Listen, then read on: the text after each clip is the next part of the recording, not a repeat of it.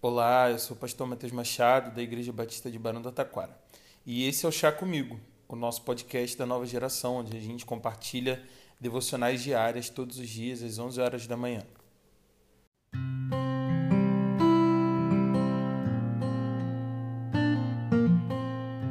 Provérbios capítulo 10, versículo 2 vai nos dizer: O tesouro de origem desonesta não serve para nada, mas a retidão livra da morte. O texto de hoje me lembra a história do rei Belsazar, descrita em Daniel 5. O rei da Babilônia resolveu dar uma festa e utilizar os utensílios que foram roubados do templo do Senhor para a celebração. No meio da festa, uma mão surge em uma das paredes do palácio, deixando as seguintes palavras: Mene, Mene, Tekel, Parsim só o profeta Daniel foi capaz de traduzir o que essas palavras diziam, e seu significado era: Deus contou os dias do teu reinado e eles chegaram ao fim. Foi colocado na balança e encontrado em falta, e o seu reino foi dividido. O rei Belsazar foi morto na mesma noite, e Dario assumiu o reinado da Babilônia. Conta essa história porque a narrativa nos mostra Daniel dizendo ao rei Belsazar que o rei Nabucodonosor teve a oportunidade de se humilhar e reconhecer o seu Deus, e para isso passou por um grande processo de humilhação. Ele não só não o havia conhecido, como estava utilizando objetos do templo para festas. Belsazar estava se apoderando de tesouros que não eram seus. E não se engane, nós também podemos tirar proveito de situações que nós nem criamos, mas resolvemos participar e acabamos por desfrutar de tesouros de origem desconhecida. Belsazar não roubou nenhuma daquelas taças de ouro. Foi o seu pai que o fez, mas resolveu desfrutar delas e encontrou a morte. Em outras palavras, simplificando o provérbio, qualquer dinheiro ou benefício recebido de forma desonesta não nos leva a outro lugar senão a morte. Esse é o caminho para os desonestos. Todos os dias temos a oportunidade de ser honestos ou desonestos, seja num troco, seja numa negociação de uma compra online ou do seu trabalho, seja no seu relacionamento. Enfim, todos temos essa oportunidade de cultivar honestidade dia após dia e assim termos uma vida digna, longe de estratagemas e maracutais que nos coloquem em risco. Nós não iremos morrer porque aceitamos um troco errado. O lance é não se incomodar com isso e deixar que seu coração se torne insensível, assim como era o de Belsazar, Ananias, Safira, entre tantos outros que se deixaram levar pelas riquezas desse mundo. Que Deus te abençoe e que nos dê forças para resistir aos convites desonestos que esse mundo nos faz. Até breve.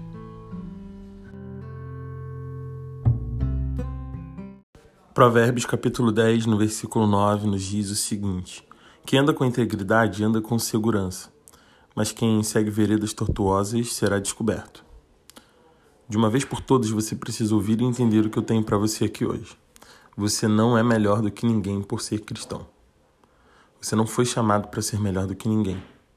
Não é isso que Jesus espera de nós.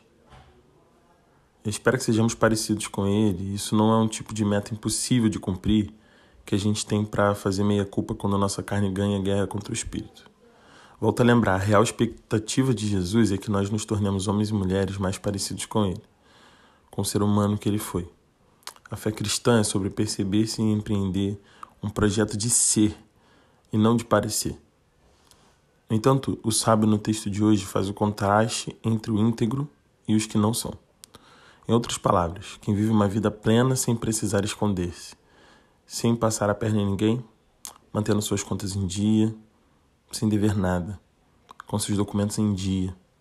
Essa pessoa anda segura. Ela não precisa se preocupar com nada.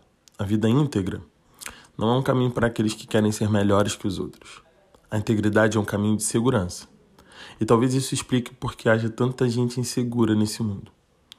Convite do sábio em nossa reflexão de hoje é trazer tudo para a luz, sem caminhos tortuosos, sem treta, sem paradinhas, sabe? É poder ser sim, sim, não, não. É a paz de saber que onde quer que você vá, lhe conhecem em sua integridade. Saber que você não vai precisar se esconder de ninguém. É a consciência tranquila de que não há nada contra você ao passar numa blitz é a certeza de que sua família não pode ser surpreendida com nenhuma história. É ter sua palavra como melhor forma de contrato. Que a gente busque viver essa integridade dia a dia, mas não para que sejamos melhores que os outros. Não é isso que buscamos. Vamos nos lembrar que a integridade é um caminho para a segurança. Um bom domingo para você. Que Deus te abençoe. Até breve.